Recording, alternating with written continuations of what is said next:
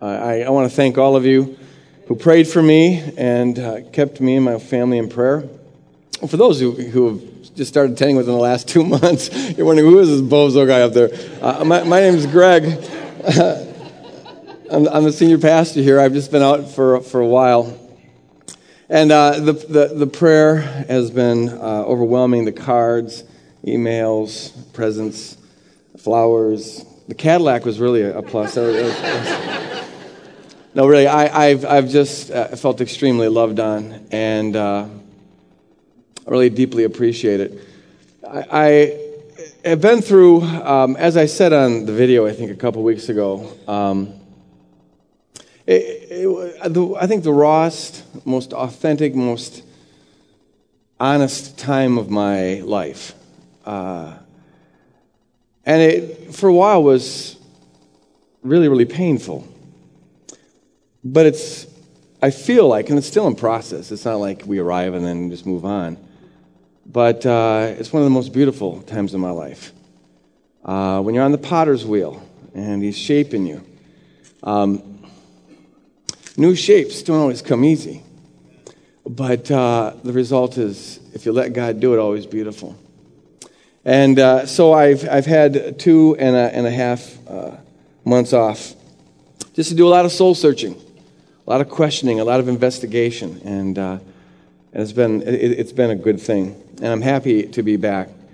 I, I want to read, and what I'm going to be doing here for the next several times that I talk, which may, you know, evolve into a year, you know me. But um, I, will be, I just want to kind of share what I've been through and some of the things I've learned. And, and uh, in the next several times I talk, that's what I'll be doing. I'll just kind of bleed, bleed it forth. Um, and uh, pray that it will minister to you. Because one of the things I found is that in the process of this, a lot of you are, are in or have been in a similar kind of place. And it's not a bad place, depending on what you do with it. It can be a, a very good place. I also just want to say this I, I was overwhelmed with the testimonies that I got. Um, Oh, it's just some of the stories. You know, if, I, felt honestly kind of pathetic because I, I gave up, you know, I, I, on July 4th, I gave this talk about how, you know, I'm wondering about, you know, what's going on here and is life significant and all that. I kind of just barfed on July 4th. And, uh, and so people, you know, told me about how significant this ministry is to them. And then I felt kind of pathetic, like I was up here asking for kudos or something. But, but, but it, it was really a beautiful thing to see. Man, we've got to do a better job of, of, of getting this out because there's some really, really, some of these stories just made me cry. Uh, some really cool things going on uh, in the ministry here that, that I didn't know about. Most of it I, I had no idea about. And I'm supposed to know what's going on around here. Job. I want to read the book of Job. Surprise. You know Job's story. Job, Job was uh, caught in sort of a, a wager, just an arbitrary happenstance crapshoot in heaven. And he got caught in, in the middle of it. And the result was that his life spiraled downward, hit the bottom, lost absolutely everything. In Job 19, he says this. This is the low point. My breath is offensive to my wife. How many Jobs do we have? How many Job's wives do we have out there, right? there should be a book in the Bible, Job's wife. I mean, okay. I am loathsome to my brothers. Even the little boys scorn me. When I appear, they ridicule me. All my intimate friends detest me. Those I love have turned against me. I am nothing but skin and bones. I have escaped with only the skin of my teeth. Have pity on me, my friends, have pity, for the hand of God has struck me. Why do you pursue me as God does? He's saying, You're treating me as bad as God does. Now, that's, that's Job's perspective at this time. Uh, but he's just feeling absolutely, utterly alone in the world, despised, having lost everything. Now, in the middle of this very, very low, dark place, after everything's been stripped away, Job discovers something, and it is amazingly the most beautiful revelation of the Redeemer in the Old Testament that we find. And it just pops kind of out of nowhere. So here's what Job says Oh, that my words were recorded, that they were written on a scroll, that they were inscribed with iron with an iron tool on lead, or engraved in a rock forever. I wish, wish I could chisel this in something per- permanent. And here's what he wants to chisel. I know that my Redeemer lives, and that in the flesh, in the end, he will stand upon the earth. And after my skin has been destroyed, yet in my flesh, I'm going to get my skin back. In my flesh, I will see God. I myself will see him with my own eyes, I and not another. How my heart yearns within me. Oh, I want to see him. Oh, I, I, I, I, I want to see him face to face. I'm yearning for that. And I, I need to inscribe this in a rock because I know that in about two seconds, I'm going to get foggy again. I know that I'm all messed up. I know that I'm all confused, but if I could just write this one thing down, that would be enough. Throughout the book of Job, Job has some really honest and wrong things to say about God. He basically sees God as, as a Satan who is, who's after him, pursuing him, tearing him apart. But in the midst of all that confusion, he gets this beautiful, beautiful, beautiful revelation. Let's pray.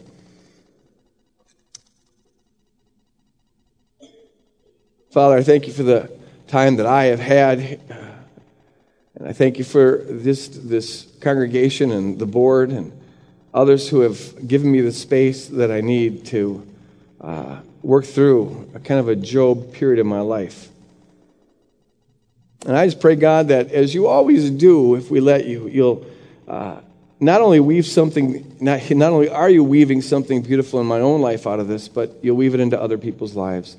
Everything we go through becomes a qualification for ministry in your potter's hands. And so, Lord, use this message. Give it your authority. Bless it with your divine power. In Jesus' name we pray. Amen. Amen. Picasso, that interesting artist who drew all those Chernobyl fish. Uh, he, he uh, and those, never mind. But uh, he, he said this He says, Every act of creation is first an act of destruction. And I think that applies to just more than art. I think it's a life principle. For anything new to be created, the old has to be destroyed. And God is the supreme artist of our life, and I think if we're walking with Him, there'll always be something being destroyed and something new being created. I think it's called dying to self. my wife and I, about eight years ago, um, had to destroy just about everything in order to create something new. You know, we, we, we, as we always do, we, we got into a pattern. You get into a pattern of living, uh, you know, just a way of relating. And there's expectations set up with one another, and you just have a way of doing life. But it can happen that what's real, I've learned how to ask that question so raw these days. What is real? It can happen that, that what is real, where each spouse is at, has outgrown that pattern. And so the relationship now is simply an old pattern. It's not a real relationship. The real you and the real them are not related. You're just related through this pattern that you've both outgrown. what we found is that at one point we had to just ask the question what is real? And it's not this. This isn't working for us anymore. Maybe it was fine 5, 10, 15 years ago, but, but uh, there's, we just sensed inside that there's something artificial. It's, there's, there's, we're missing something here.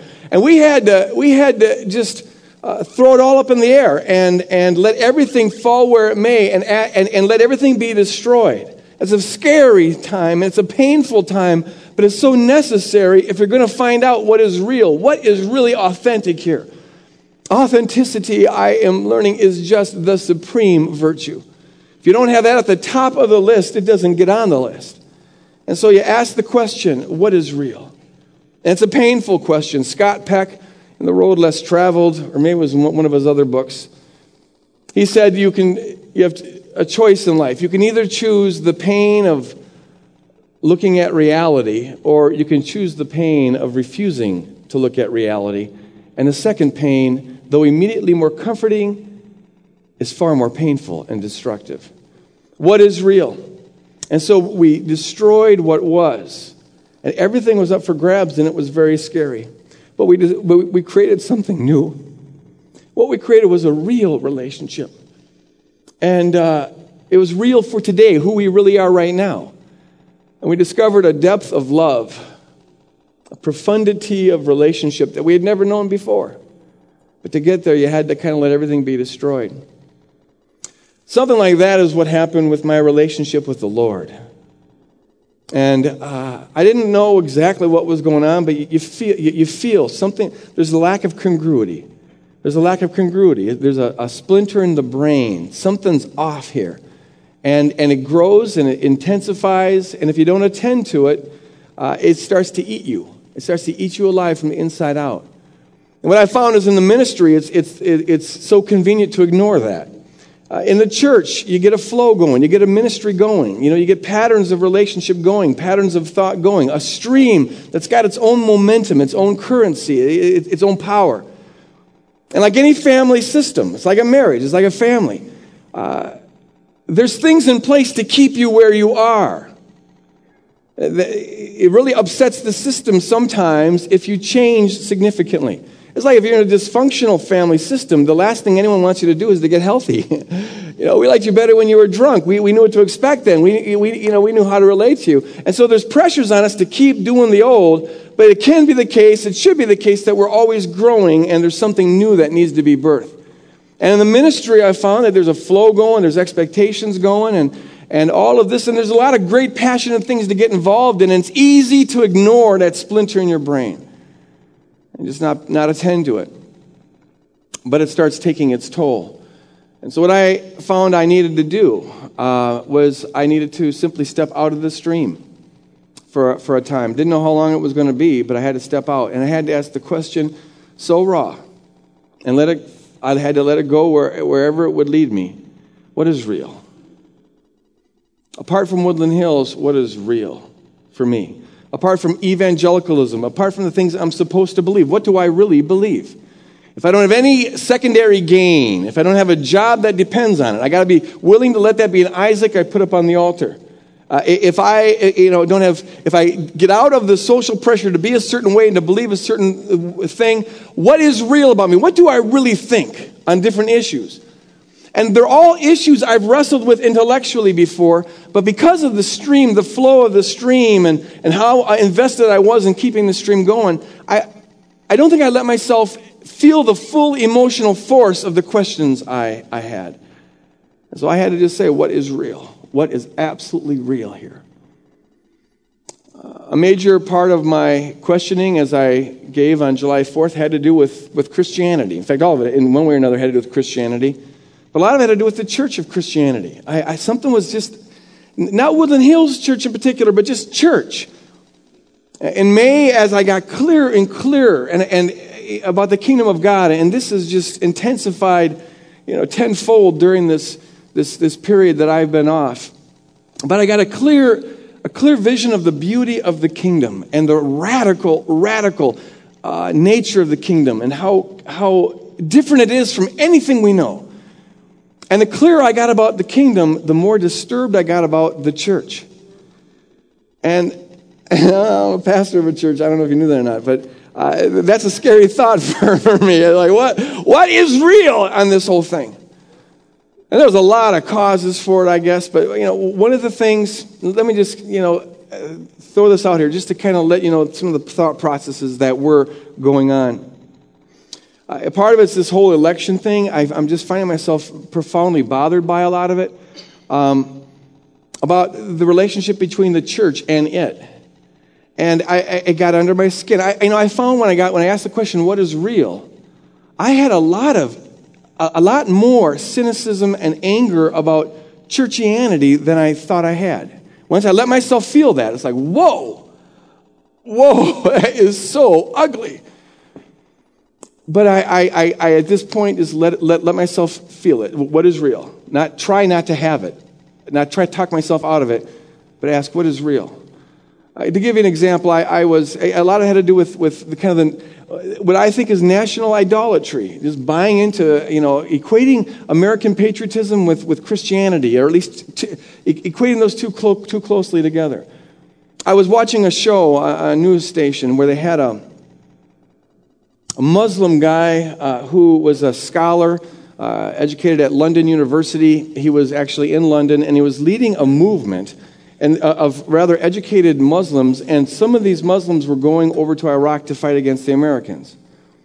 And they interviewed this guy, and, and he was so articulate and, and, and bright and, and uh, shocking. And he said in this interview, he, he, he talked about why uh, he is opposed, he, he, thinks America is Satan, and he thinks uh, democracy is uh, uh, satanic, and our freedom is just a, a smokescreen for our wanting to exploit people. Real freedom only comes in submission to Allah, and how we don't need or appreciate. Uh, you know, Americans in, exporting their interests over to Iraq. Islam needs nothing. It's complete in and of itself, and so on and so on and so on. And then he said, most shockingly, he says, and, and, and what we're here to say is that the 21st century will be the century of Islam. And by the end of the 21st century, America will be Islamic. We, are, we will take over, one way or another, uh, America. Allah will give us America. And immediately, isn't there in most of our hearts a sense of, heck no, you ain't taking it. No, no, no. We, we uh, you try. You try. We'll make your country a parking lot. I mean, there, there's this For God and country, we will defend ourselves. We will pick up the sword. We will fight. We will, you know, we'll, we'll put you in the ground. And now here's what I'm thinking. And I have that too. So I'm not like, you know, standing over here in Holy Land looking down. It's like, here it is. But see, now I'm wondering, what did it mean when Jesus said, love your enemies? So we want to believe, yeah, love your enemies, except these. Uh, he surely didn't include these, except my enemies. And so we come up with all these ingenious ways of avoiding the full force of that teaching. Love your enemies. What did he mean when he said, bless those who persecute you? I don't know if he, if cutting off their heads would be included in that. Uh, or, you know, uh, uh, do good to those who despitefully use you. Follow my example. He didn't call on legions of angels. He trusted his Father and he let himself be crucified. And the Father uh, rose him from the dead three days later. I'm just asking the question what does that mean? What does it mean to say that Jesus is the center of my life and I want to obey him? And yet, whenever push came to shove, we would, we would put nas- our national interest, our own security, above that teaching. And we'd justify it and we'd feel Christian about it. We'd Christianize it. We do, many of us would do what any pagan American would do, and that is kill. Uh, oh, the only difference is that we do it in Jesus' name. And so I'm wondering, I'm asking the question what is real about any of this? Uh, why, I, I want to just have the integrity to say, Jesus, you're off your rocker. no one's going to listen to this. That's too impractical. That's too unrealistic. Let's just say that out loud. We have no intentions of obeying you. I just want to get that honest. You see, because when he was when he was put in that position, he allowed himself to be crucified. Now, immediately, we want to say, well, wait a minute, if we did that, oh, we, we go into our common sense. Well, then Christianity would disappear. And, and that would be a bad thing. And I'm thinking this is that our worry? Um, you know, do, do you believe in the resurrection? When Jesus was being crucified, it certainly looked like he was losing. And uh, three days later, the Father vindicated him and rose him from the dead. And isn't, it, isn't that what trusting God's all about? I, and so it, these kind of questions can loop you into a, a place where you're just wondering what is real? Is the kingdom present in the church? Is the kingdom present in my life? I was uh, profoundly and am profoundly bothered by this, what seems to be the impression that the church in America gives is, is often that we're, we're, we're, morally superior because we position ourselves as the moral guardians and protectors of society. And, and, and, and we know what's best for people better than they know. And, and, and we're going to preserve, you know, morality in America and take America back for God. And, and I'm, I'm wondering to myself the question. When Jesus said, why do you go looking for a, a, a dust particle in someone else's eye when you've got two by four sticking out of your own eye? Uh, what did that mean? Uh, we're supposed to apparently regard everybody else's sin as, as much less than our own sin. Our sin compared to theirs is like a tree trunk compared to a dust particle. If the church did that, we would, instead of being known as this judgmental, self righteous tribe, we'd be known as the tribe that's most self effacing and humble and serving and, and uh, uh, it, it, would just, it, if we took that at all seriously, and, and I, would, I, I just want to have the integrity to say if we don't, if we don't have any intention of, of living in that, we should just say that. We have no intention of living in that. If that's not practical. It's so obvious that our sin is less than their sin, and their sin's more damaging, so we got to stop it. And these questions, these kind of questions, and questions about my own life. How saturated is my own life with the kingdom? How authentic am I? Am I, am I, uh, you know, talk is so easy. Do I talk more than I, I live? Uh, you know, do I, do I have the love of God flowing into me and flowing out of me as, as I should? Do I seek first the kingdom of God? And, and these, I, I had to have a time to, to think through some of these issues and wrestle through some of these issues and, and to create something new. The old had to be destroyed and and just had to say, okay, all bets are off. I'm starting from ground zero. What is real? What is real? I'm willing to question everything. Everything's up on the altar. What is real? What is real? As I did that, I found this. I'm going to tell you just a little bit about how how I got turned around, and, and actually, the turning came quite early on uh, in this process. There's three things I found that were real as I, uh, that were undeniable, undeniably real as I was wrestling with this. And I just want to share it with you. To me, for, in my life, anyways, this is like the foundation for everything. The first thing I found was real it was, was this.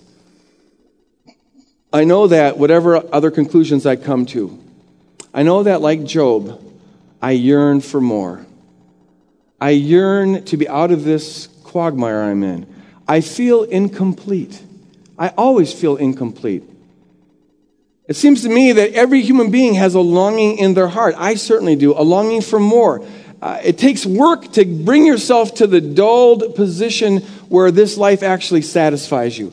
It's profoundly unsatisfying. And on some level, we all know we were created for more. There's a longing, there's a yearning. It comes out in our art, it comes out in our music, uh, it, it, comes out in poetry. It comes out in the best philosophy. There's this yearning. It's the way I described it in my journal uh, during this period was that it seems like everything has a violet hue to it, an aura around it, a, a longing, uh, a, a certain quiet sadness, an incompleteness. We long to be completed.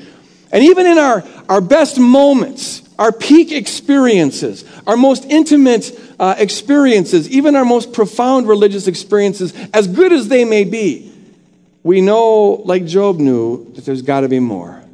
We yearn for it, we long for it. And what I can't deny is that that is the most fundamental thing in my existence.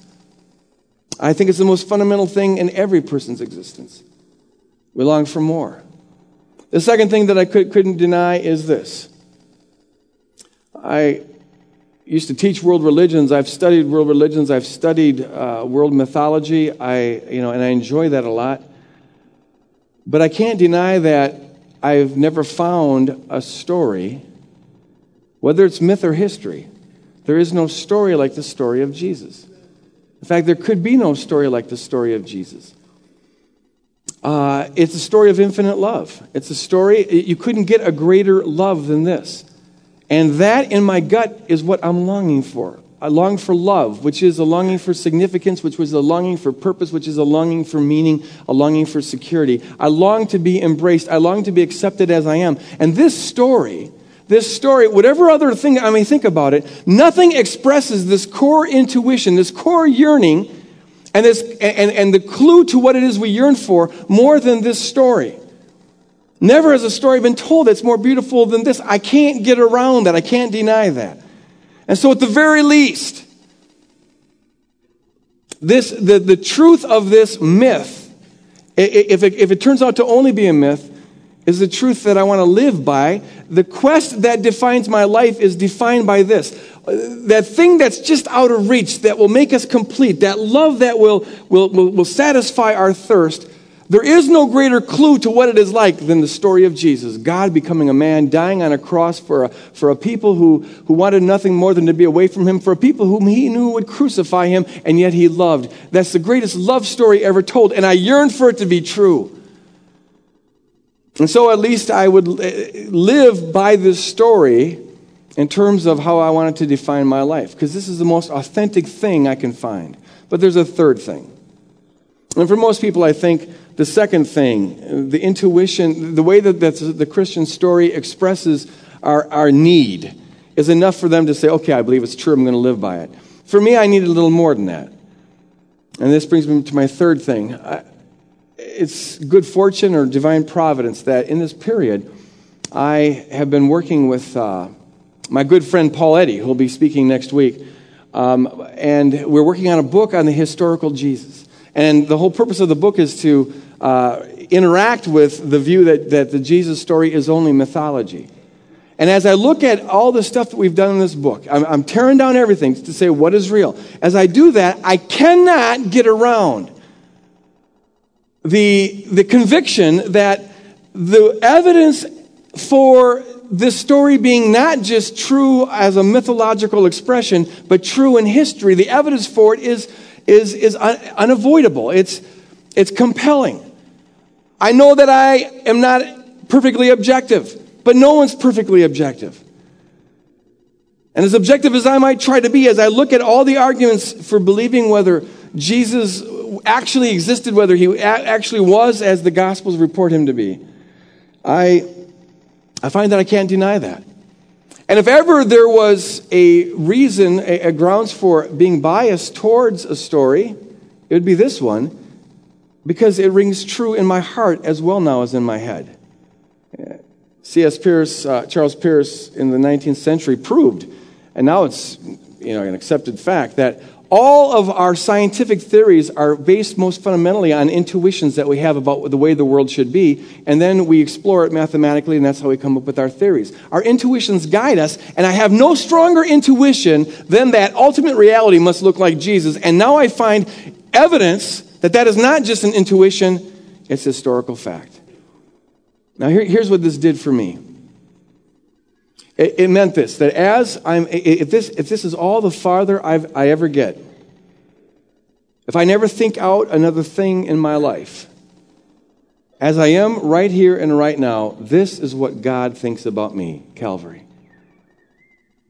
You know, it's funny, in this whole process, I, I didn't I didn't come up with new revelations. Uh, in fact, I, I, felt kind of weird. Some people have written me saying, I can't wait to hear what God has given to you. Uh, well, I, I, didn't get any new revelations. What, what, what, I got, it's like with the marriage, we didn't get new, any new information. What we got was a deeper appreciation for what we already had, a deeper love.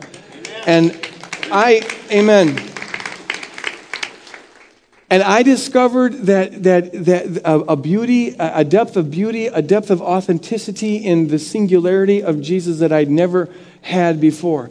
If, if, uh, if I never got clear on another thought, I know that right now I am loved and I shall see my Redeemer. I want to write that on a rock. I want to write that on a rock. I want to carry that rock around. I, you know, I may get foggy again, but I'm going to hold on to this. This is all I need. this is this is it. Uh, if, I if I never land with my with two both feet on the ground on what I think about this issue or that issue, how I resolve this discrepancy or, or reconcile that archaeological fact with biblical history, or come up with the, the exact right theory of inspiration, or ever you know get a, a clear thought on eschatology, if I remain confused the rest of my life, I got the rock. I'm going to write it on stone. Uh, you know, I, I know this. I'm loved with an everlasting, perfect love. I'm accepted as I am in the midst of the doubt, in the midst of the pain, in the midst of the confusion. Right now, I am, in a sense, complete because of my relationship with Jesus. And I know that what I yearn for most fundamentally, what I long for at the core of my being, that will someday be satisfied. And having just that is enough. In fact, having that is everything. One of the questions that I wrestled with during this period was, as I let, put everything on the, on the altar, as I let everything be destroyed, was, you know, do I really hear from God, or is that just me talking to myself? And do I really sense the presence of God, or is that just a, a, a kind of a group thing that happens psychologically? And, and, you know, those kind of questions. But what if? What if I, I, I never did feel the presence of God again? I still got the rock. I, I, I, know that, I know that I'm loved with a perfect love, and whether I feel his presence or not, whether I think I see him answer prayers or not, it's not going to add anything to what I've already got. I got the rock. I, I, am writing that on a rock. I, I, I am, uh, you know, I know that my Redeemer lives. I know that right now I'm loved with an everlasting love. And, and, and if I never got my, my thoughts all cleared out, and if I never resolved the various issues that I'm going through, I've, I've, I got, I've got enough. I've got more than enough. I've got everything in the person of Jesus Christ. And so it is with all of you. What if, what if, you know, like Jack Nicholson said, what, what if it never gets any better than this? What if you've got the rock? Write it on a rock that Jesus Christ, your Redeemer, lives. You are loved as you are right now with an everlasting love, a Calvary quality love. What if, what if you never got out of that depression? You still, you, you, you've got the rock. What if, what if you never answered the questions that you've got? You've still got the rock. What if your marriage never really improved much? You've still got the rock. What if you went the rest of your life without sensing the presence of God? You've still got the rock. And the rock is enough, and the rock is everything. All that I ever need is found in the rock of Jesus Christ, and I need to write that on a rock. I'm mixing metaphors here, but, but uh, I, it, this is the one solid thing. And what I found, what I found was this that um, the, the rock becomes all the more beautiful precisely because when you're in the Job place, it stands all by itself. This is all I've got. This is all I've got. Uh, Jesus shines most beautifully when he shines alone. The whole business of life, the whole thing of the kingdom, comes down to this simple, simple center. And it's what I want to define my life in and out because it's all I've got. I need to look at Jesus and let him make me look like him. It's like that. Look at Jesus, and as a result of that, look like Jesus. That is enough.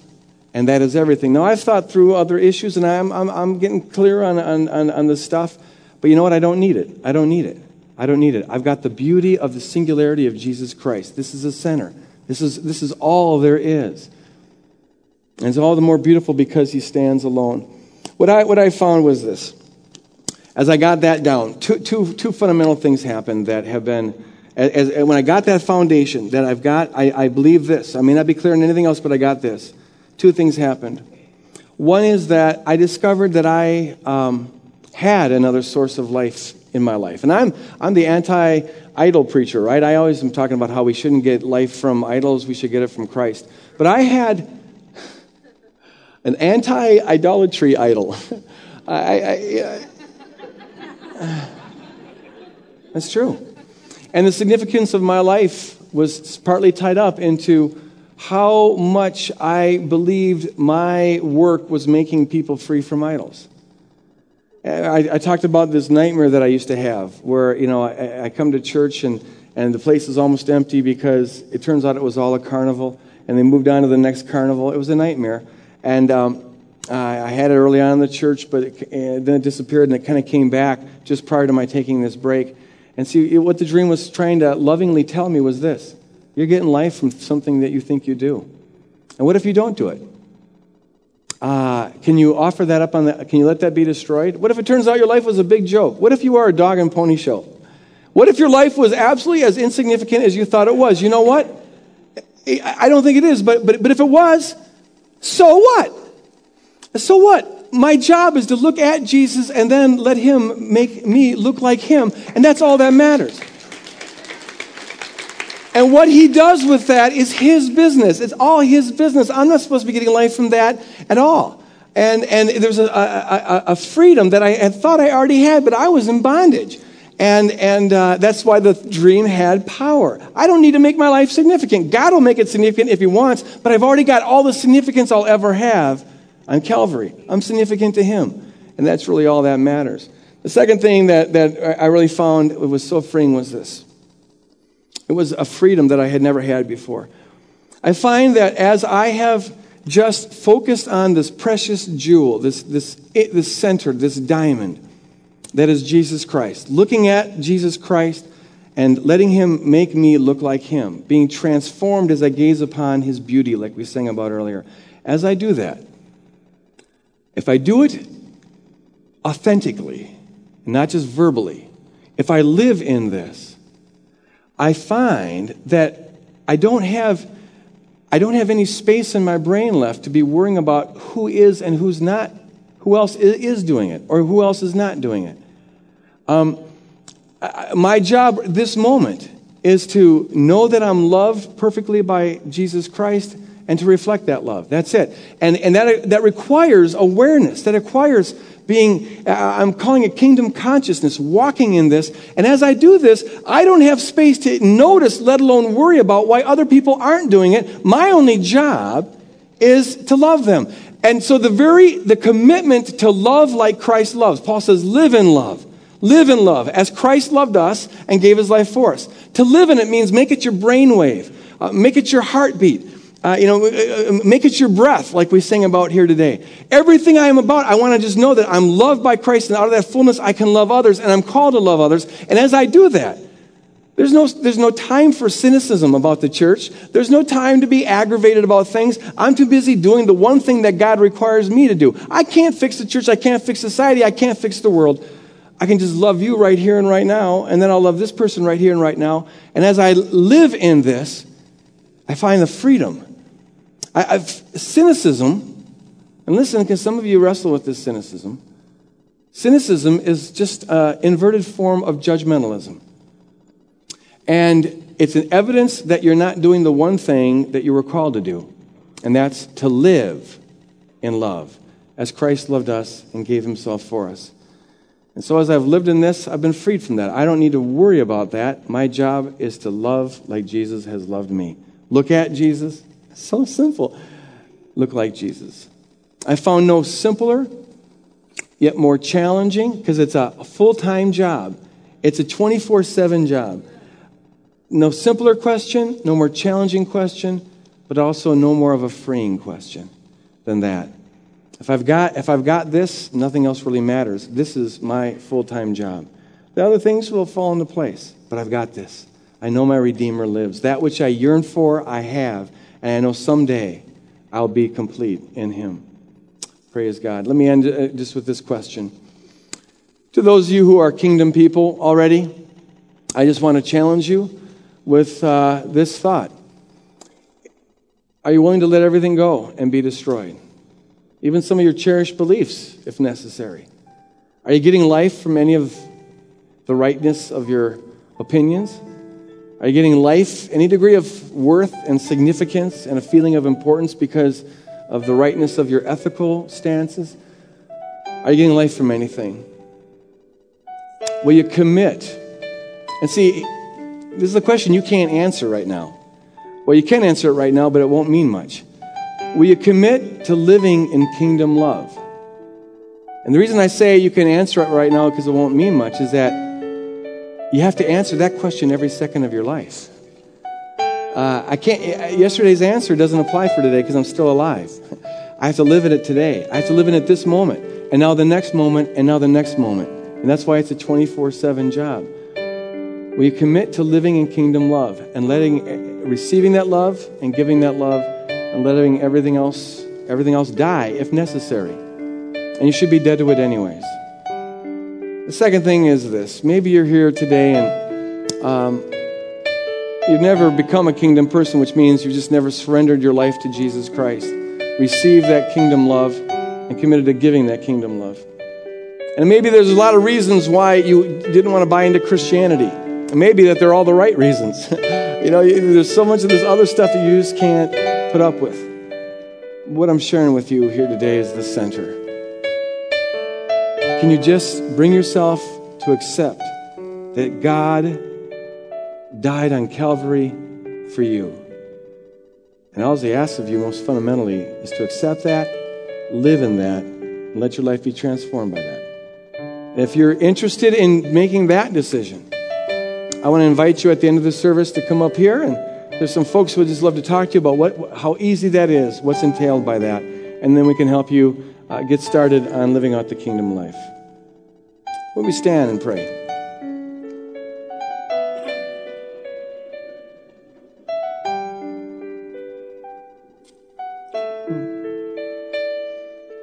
I want to sing that as our, cl- our closing prayer. My God, my King, you are my everything.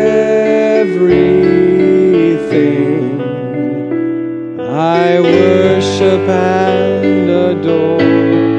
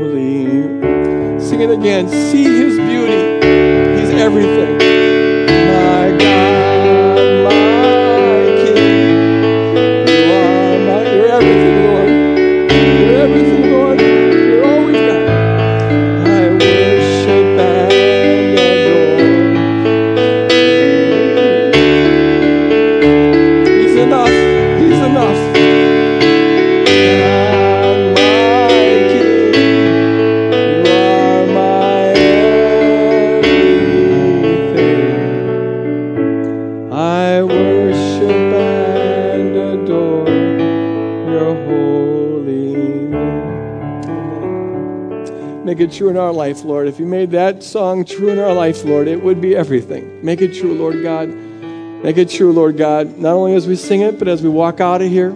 Help us to do the kingdom with the people we rub shoulders with as we leave here, out in the gathering area, on the car on the way home. When we get home, Lord God, throughout the week, every moment, every waking moment, let it be true, Lord God, that you are our everything. Our only job in life is to look at you and to look like you. Amen. The altar is open if you want to come forward for prayer. I'd like to ask the prayer team forward. And if you want to, if you're interested in inquiring about becoming a kingdom person, over the table on the right. Love you guys.